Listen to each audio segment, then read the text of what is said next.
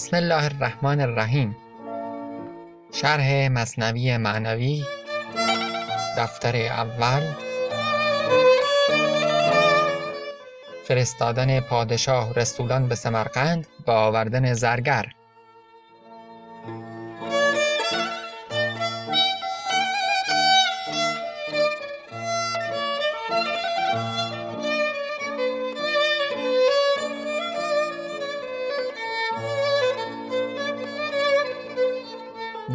که پادشاه دلباخته به کنیزک با بیماری کنیزک روبرو شد و با گریه و زاری از خدا خواست تا مشکل او حل بشه. پیری از غیب به سوی او فرستاده شد و او به پادشاه گفت که با کنیزک برای تشخیص بیماری کنیزک باید تنها بمانه. نبز کنیزک رو گرفت و شهرهای متفاوت رو نام برد و آشنایان کنیزک رو که خود کنیزک رو به توضیح با می داشت و آنکه از دوستان و ارباب و آشنایانش صحبت بکنه که ناگهان نام زرگری سمرقندی رو بر زبان میاره و نبز کنیزک و رنگ روی کنیزک دگرگون میشه پیر در میابه که کنیز دل در گرو زرگر سمرقندی داره. برای همین او از پادشاه می‌خواد تا به طریقی زرگر رو بفریبند و به شهر بیارن و در کنار کنیزک اون رو جای بدن. اکنون ببینیم چگونه این اتفاق میافته شه فرستاد آن طرف یک دو رسول حاذقان و کافیان بس عدول. عدول جمع عادل هست. یعنی استادانی بودند سرشار از عدل. عادل بودند بسیار عادل بودند. کسایی فرستاد که کاربلد بودند فرستاد به سمرقند.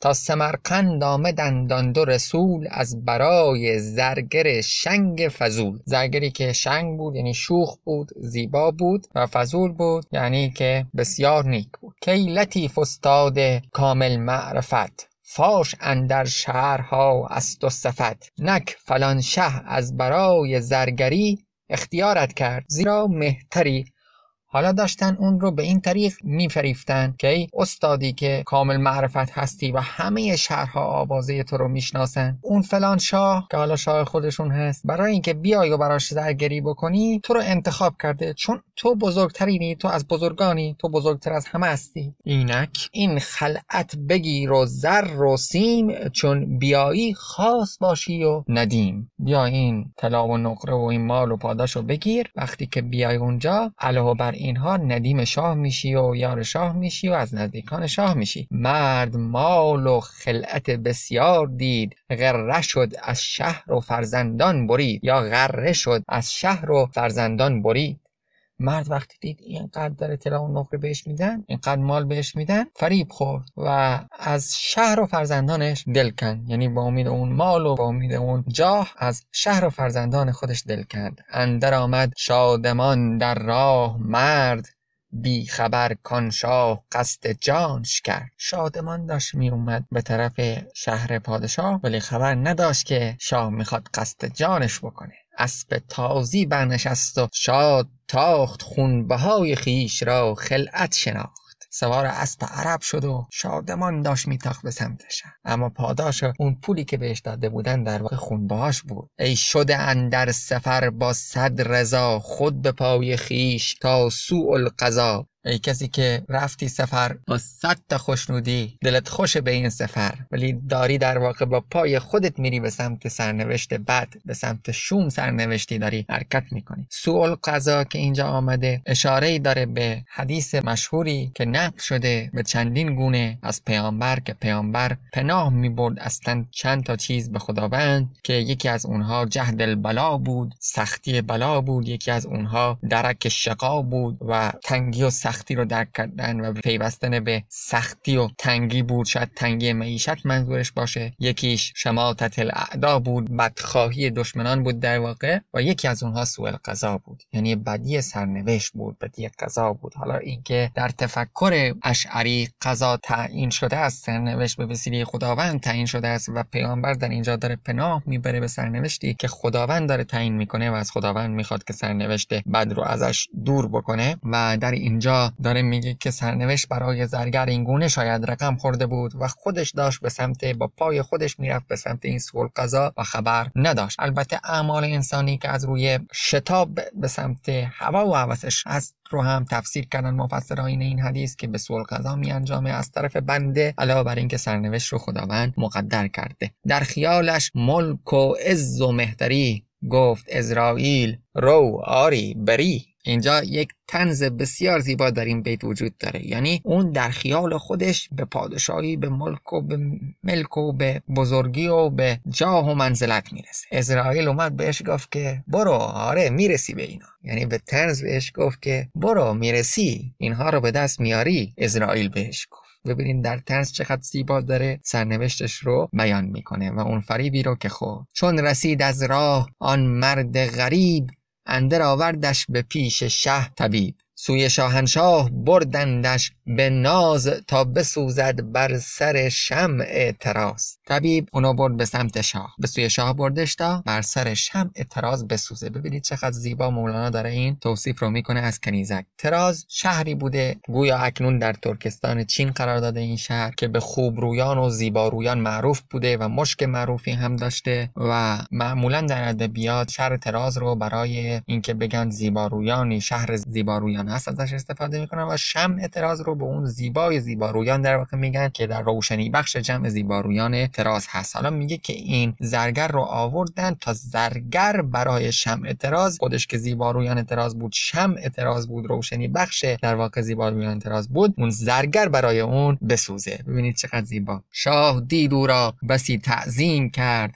مخزن زر را به دو تسلیم کرد. شاه اومد و مال بسیاری رو به او عطا کرد به زرگر داد. پس حکیمش گفت که ای سلطان مه. مه به معنای بزرگ. که ای سلطان مه آن کنیزک را بدین خاجه بده. تا کنیزک در وسالش خش شود آب وصلش دفع آن آتش شود. آتشی که کنیزک در وجودش هست به وسیله آب وصل این زرگر در واقع خاموش میشه. بگذار تا این اتفاق بیفته. شه بدو بخشید آن محروی را جفت کردان هر دو صحبت جوی را مدت شش ماه میراندند کام تا به صحت آمدان دختر تمام. شاه قبول کرد و آن دو رو همدیگه رساند. اونها شش ماه از همدیگه تمتع می‌کردن و در واقع بهره میبردن و لذت میبردن تا دختر به خوبی سلامت خودش رو باز یافت. بعد از آن از بهر او شربت بساخت تا بخورد و پیش دختر میگداخت. بعدش حکیم اومد یه دوایی درست کرد داد به زرگر که بخوره و زرگر رو کم کم از میان برداره یا کم کم زار و نزار بکنه زرگر رو این دوا. چون زرنجوری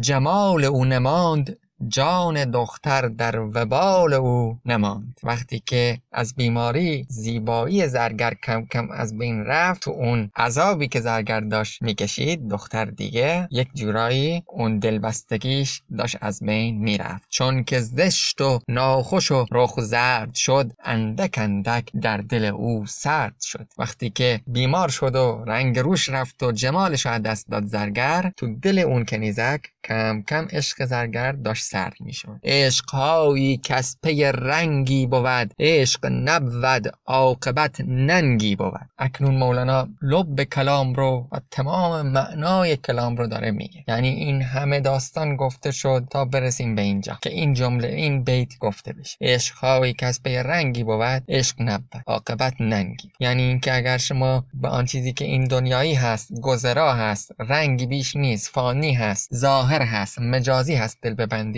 بالاخره ننگ این. این ننگ اون عیان میشه. این عشق نیست. عشق متوجه امر گذرا و امر مجازی و امر زودگذر نیست. شما اگر بپنداری که در واقع چنین اتفاقی افتاده در اشتباه هستی. عاقبت این عشق چیزی جز ننگ نخواهد چرا گفتیم که همه چیزهایی که وابسته به این دنیا هستن ادراکات ما و همه آن چیزهایی که در این دنیا ما می‌بینیم درک می‌کنیم در حال تغییر و تحول هست. اگر این رو ما ظاهر دنیا بدونیم اگر همین رو رنگ دنیا بدونیم اینها در حال تغییر و تحول هست. پس هر گونه دلبستن به این گونه چیزها مسلما به رنج انسان می‌رسه و به ننگ به گفته مولانا میانجامه. چرا که یک روزی آن چیزی که ما می‌خوایم یا از بین میره یا دچار تغییر و تحول میشه. پس رنج ضروریه و ننگ ازش اجتناب ناپذیره اگر رجوع کنیم به تفسیرهای قبلی که در مورد خیال کردیم ماجرا واضح واضح خواهد شد برایم که چه اتفاقی میفته که عشقهایی که در مورد امور جاویدان نیست به ننگ می انجامه و هیچ استثنایی هم در این باره وجود نداره. اما ممکنه در عشق چون قبلا هم یک بیتی آوردیم و گفتیم که این بیت که مولانا میگه عاشقی گر زین سر و گرزان سر است عاقبت ما را بدان سر رهبر است شاید اگر ما بتونیم عشق اسم یک چیزی رو به معنای عشق بگذاریم اگر درصد کمی از اون عشق عشق حقیقی درش وجود داشته باشه این عشق یک رنگی از اون عشق الهی رو درون خودش داره عشق پایدار رو درون خودش داره و انسان رو آماده می‌کنه برای عشق الهی. اما میان عشق مجازی و عشق حقیقی فرق هست. یعنی گاهی وقتا ما به اشتباه به یک چیزی میگیم عشق. گاهی وقتا هم اگر درست میگیم عشق حتی اگر عشق این دنیایی باشه اون وقت ممکنه نشانه از عشق اون دنیایی درونش باشه. به شرطی که وابسته به رنگ و وابسته به ادراکات و احساسات و ظاهر و سایه و اشباه و وهم دنیایی نباشه که تقریبا میشه گفت همه هست همه عشق هست. همه عشق هایی که این ویژگی ها رو دارن یعنی عشق این دنیایی هستن درصد کمی از اون عشق حقیقی درونشون نهفته هست که مولانا داره در مورد این موضوع توضیح میده. کاش کان هم ننگ بودی یک سری تا نرفتی بر وی این بد داوری. یا کاش کان هم ننگ بودی یک سری تا نرفتی بر وی آن بد داوری.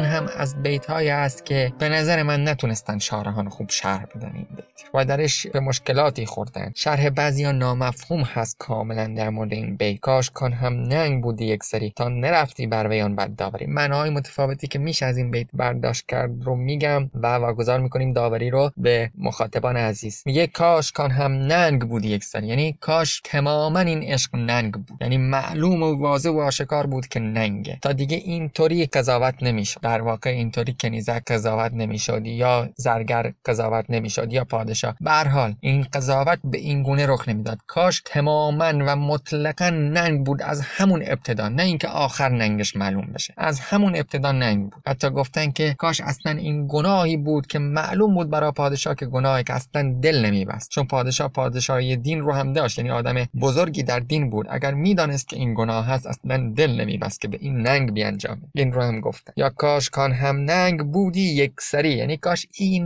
ننگه فقط یک سر داشت. مثلا پادشاه کنیزک شده بود. دیگه اینطوری نبود که کنیزک هم دل در گروه کسی دیگه داشته باشه. لااقل یک سر در واقع ننگ وجود داشت. کاش اینطوری بود. به این معناها این بیت وجود داره ولی در اون مایه همه اینها اینه که این ننگ بود که در این عشق وجود داشت. از جنس ننگ بود. کاش تماما ننگ بود و اینطوری داوری نمی‌شد که عاقبتش به ننگ برسه. به نظر بنده این هست که این نزدیکترین تفسیر به این بیت هست. به خاطر اینکه داره این دو بیت رو با هم میانه میگه عشق های کسفه رنگی بود. عشق نبود. عاقبت ننگی بود. یعنی عاقبت اون عشقی که برای رنگ ننگه. عاقبت اون عشق این دنیایی اون عشقی که برای شهوت باشه برای هوا و هوس باشه برای رنگ و رو و زیبایی باشه برای مال و جاه باشه برای مقام باشه اون عشقی که اینها درش دخالت بکنه عاقبتش حتما ننگ خواهد بود. حالا پشت سرش داره میگه کاش کان هم ننگ بودی یک سری تا نرفتی بر و این بد داوری. یعنی این عشقی که الان داریم ازش حرف می‌زنیم کاش تماما و مطلقا ننگ بود. تا اصلا عاقبت ننگ نمی‌رسید. از همان ابتدا ننگ بود. به نظر می‌رسه نزدیکترین تفسیر به این بیت این باشه. الله اعلم. خون دوید از چشم همچون جوی او. دشمن جان وی آمد روی او. حالا داره شرح حال زرگر رو میگه که خون از چشماش داشت می اومد روی او دشمن جانش شده بود. یعنی اینکه این زیبارویی و نیکورویی زرگر که باعث شد اون کنیز بهش دل ببنده همین باعث شد که اون رو بیارن و پیش کنیز بنشانن و بعد شربت بهش بدن و اون رو اینطوری مجازات بکنن یا اون رو در واقع اینطوری آزمونی قرار بدن برای کنیزک و برای پادشاه. اگر این روی زیبا رو نداشت اصلا اینطوری جان خودش رو دست نمی‌داد. دشمن جان او همین روی زیبا شد. این منظور منظور مولانا هست که در ادامه هم پشت سر هم این مثال رو می‌زنه. دشمن طاووس آمد پر او ای بسی شه را بکشته فر او. گفته شده که این هم ضرب المثل هست که دشمن طاووس پره طا... طاووس هست. پر طاووس زیباه و به این معناست که خود این زیبایی آن فرد باعث هلاک اون فرد شد. همونطوری که در بیت قبل گفت و چه بسا شاهانی که به وسیله فر خودشون فر اون روح پادشاهی اون در اون مایه پادشاهی که در گذشته می‌گفتن یک فر پادشاهی داریم یک فر روحانی داریم یک فر پهلوانی داریم یا به صورتی فر الهی پهلوانی پادشاهی داریم. این سه تا در افراد ممکنه به وجود بیان وجود داشته باشن و ممکنه فر پادشاهی کسی در واقع دشمن اون بشه. این رو داریم. گفت من آن آهوام که از ناف من ریخت آن سیاد خون صاف من. این هم گویا تفسیر همان بیت هست که میگه من آن آهوی هستم خون من رو ریختن تا بتونن مشک به دست بیارن. اشاره داره به دست آوردن مشک. از ناف که از ناف آهو خون خونش رو میریزن و طی فرایندی مشک رو به دست میارن. یعنی اون آهویی که مشک تولید می‌کنه خونش هم به این صورت ریخته میشه. خود اون زیبایی و خود اون خوبی و نیکیش هست که باعث کشته شدنش و خون ریختنش میشه. ای منان روباه صحرا کس کمین سر بریدندش برای پوستین. این هم باز در مسئله است که روبا رو برای پوستین سر بریدن تا اینکه پوستش رو به دست بیاره. ما اینجا به این بهانه که این بیت اومده در وصف زرگر که گویا زرگر چون روباهی است که کشته شد تا پوستش رو استفاده بکنن در منطقه تیر داستانی درباره دوتا روباه نر و ماده آمده که خیلی کوتاه هست و بسیار بسیار شیرین و غم هست رو می‌خونیم. عطار در منطقه تیر این چنین میگه. آن دو روبه چون به هم هم بر شدند پس به اشرت جفت یکدیگر شدن.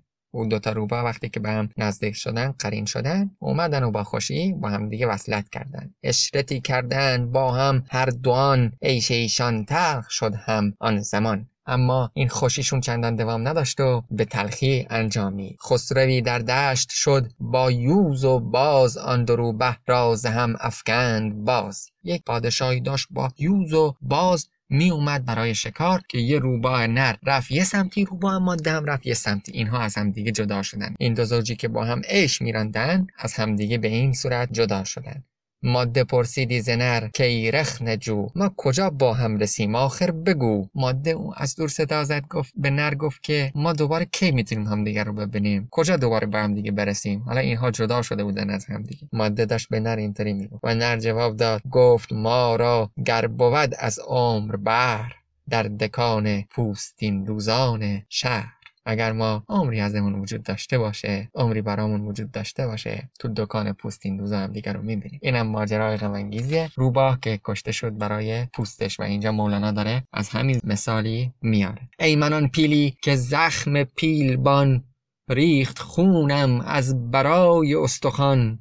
آنکه کشتستم پی مادون من می نداند که نخسبت خون من. اون کسی که برای پایین تر از من منو کشت نمیدانه که خون من پایمال نمیشه. خفتن خون یعنی پایمال شدن خون. می نداند که نخسبت خون من که خون من پایمال نمیشه. زرگرد داشت می‌گفت. بر من است امروز و فردا بر وی است خون چون من. کس چنین زایع کی است؟ گرچه دیوار افکند سایه دراز باز گردد سوی او آن سایه باز. دیوار اگه سایه درازی هم بندازه روی زمین اون سایه دوباره به خودش برمیگرد. این جهان کو هست و فعل ما ندا. سوی ما آید نداها را صدا. این جهان مثل کوه. هر کاری هم که ما می‌کنیم مثل یه بانگی توی این کوه. آوازی توی این کوه. این آواز توی کوه یک پژواکی داره. صدا اینجا به معنای پژواک اون نداست. اون بانگ اون آواز. هر ندایی در کوه هر آوازی در کوه پژواکی داره. یک بازگشت صدایی داره. هر فعلی هر کاری که ما توی این دنیا می‌کنیم یک جوابی داره. این دنیا کوه. فعل ما همون آواز ما تو کوه. به خودمون یک روزی پژواکش برمیگرده این بگفت و رفت در دم زیر خاک. آن کنیزک شد ز رنج و عشق پاک. این حرفو که زد یعنی گفت این جان کوه و فعل ما درش ندا هست بانگ هست آواز هست. هر کاری که بکنیم این کار پژواکش برمیگرده به خودمون رو که گفت. مرد و رفت زیر خاک و کنیز هم عشقش از میان رفت و در واقع از عشق زرگر پاک شد و رنجش از میان رفت. زان که عشق مردگان پاینده نیست زان که مرده سوی ما آینده نیست. عشق زنده در روان و در بسر هر دمی باشد ز غنچه تازه تر. عشق آن زنده گزین کو باقی است کس شراب جان فزایت ساقی است. عشق آن بگزین که جمله انبیا یافتند از عشق او کار و کیا. حالا در این ابیات داره میگه که کنیز عشقش از بین رفت. عادی است. چون او به یک مرده دل بسته بود. عشقی که به مرده باشه یه روز متوجه میشی و اون عشق رو می‌ذاری کنار. او بالفعل مرده شد. بالقوه مرده بود. هرچه که داشت از خودش نبود و کنیز به چیزی دل بسته بود که از خودش نبود. چیزی نداشتون برای خودش. و او مرد و کنیز هم عشقش از میان عشق باید عشق به زنده باشه. عشق اگر به گفته آقای فروزانفر جوابی نداشته باشه تقویت نمیشه باقی نمیمونه. زنده به تو جواب میده. یا با تو لطف می‌کنه یا با تو قهر می‌کنه. چه لطف کنه چه قهر کنه عشق تو در حال زنده بودن هست. با قهر و لطف او هست که عشق تو زنده است. واکنش اون رو می‌بینی و عشقت ادامه داره. اما عشق مرده مرده که کاری نمی‌کنه. چگونه ممکنه عشق نسبت به اون وجود داشته این هم به این صورت میشه بهش نگاه اما عشق مردگان به این معنا که کسانی که میمیرن عشق مردگان کسانی که مرده هستند چون همه ما به گونه مرده هستیم و با بیتای بعدی این رابطه رو داره که کسی هست که زنده ابدی هست. عشق اون رو اگر انتخاب بکنی تو هر روز زنده تر میشی و عشق او هر روز قوت بیشتری می‌گیره و عشق او هر روز تازه تر میشه. در غیر این صورت اگر عشق عشق او نباشه به زودی ننگ اون فاش میشه. عشق آن بگزین که جمله انبیا یافتند از عشق او کار کیا یعنی برو عشق خدا رو انتخاب بکن که همه پیامبرا به خاطر عشق او بود که به قدرت و به پادشاهی رسیده. تو مگو ما را بدان شه بار نیست. با کریمان کارها دشوار نیست. اینطوری نگو که نه ما به درگاه الهی راهی نداریم این حرف نزن. خدا کریمه با کریم هیچ کاری دشوار نیست سخت نیست. و خداوند گفته که از رحمت خدا مایوس نباشین که فقط کافران از رحمت خدا مایوس میشن. یعنی رحمت خدا همیشه هست. خدا بخششش رو همیشه داره. کریم مطلقه. به گفته حافظ لطف الهی بکند کار خیش. مژده رحمت برساند سروش. پس تو اینطوری نگو که ما به درگاه الهی راهی نداریم. هر که هستی به درگاه الهی راهی داری. چون او کریم هست و کارت رو با به او بسپر او خودش کار رو حل خواهد کرد. اگر به او بسپری با کریمان کارها دشوار نیست. به مسئله برنخواهی خورد. ما عشق در این چند بیت رو به صورت خلاصه توضیح دادیم. به خاطر اینکه به تفصیل می‌خوایم یک اپیزود رو فقط در مورد عشق در بعضی از فلاسفه و عرفا و اندیشمندان تاریخ توضیح بدیم و در اپیزود آینده به این موضوع خواهیم پرداخت که عشق چیست و شرح عشق در اندیشه این بزرگان چه بوده و چگونه میشه در واقع این موضوع رو فهمید. یک نقدی هم از آرای آنها ارائه بدیم تا بتونیم این بیت های مولانا رو بهتر بفهمیم و پرتو تازه‌ای به این ابیات بیاندازیم. پس اگر تمایل دارید به اینکه درباره عشق بشنوید که در دین در فلسفه و در عرفان چگونه این عشق شرح داده میشه در اپیزود بعد با ما همراه باشید. پس در این اپیزود دیدیم که به صورت خلاصه زرگری که حکیم به این پی برده بود که معشوق کنیزک هست و کنیزک به خاطر دوری از او دچار این رنج شده آورده شد به شهر به وصلت با کنیزک اون رو در آوردن. شیش ماه کام راندن از همدیگه لذت و تمتع برداشتن و بعد از شیش ماه دختر به سلامتی خودش رسید. اما تا دختر به سلامتی خودش دست یافت حکیم شربتی دوایی داد به زرگر و اون رو کم کم رنجور و بیمار کرد تا جلو چشم دختر زرگر رو بکشه. همینطور که داشت رنگ و روی زرگر از میان می‌رفت و زرگر جان خودش را از دست می‌داد عشق زرگر در دل دختر داشت از میان می‌رفت. و این گونه بود که حکیم حکمت خودش رو اسرار خودش رو که قرار بود در این داستان بیان بشه به گونه ای خدا می‌خواست شاید برای پادشاه چنین چیزی عیان بشه داشت آشکار میشه. عشقهایی که از پی رنگی بود عشق نبود عاقبت ننگی بود. کاش کان هم ننگ بودی یک سری تا نرفتی بر وین بدداوری السلام علیکم و رحمت الله و برکاته.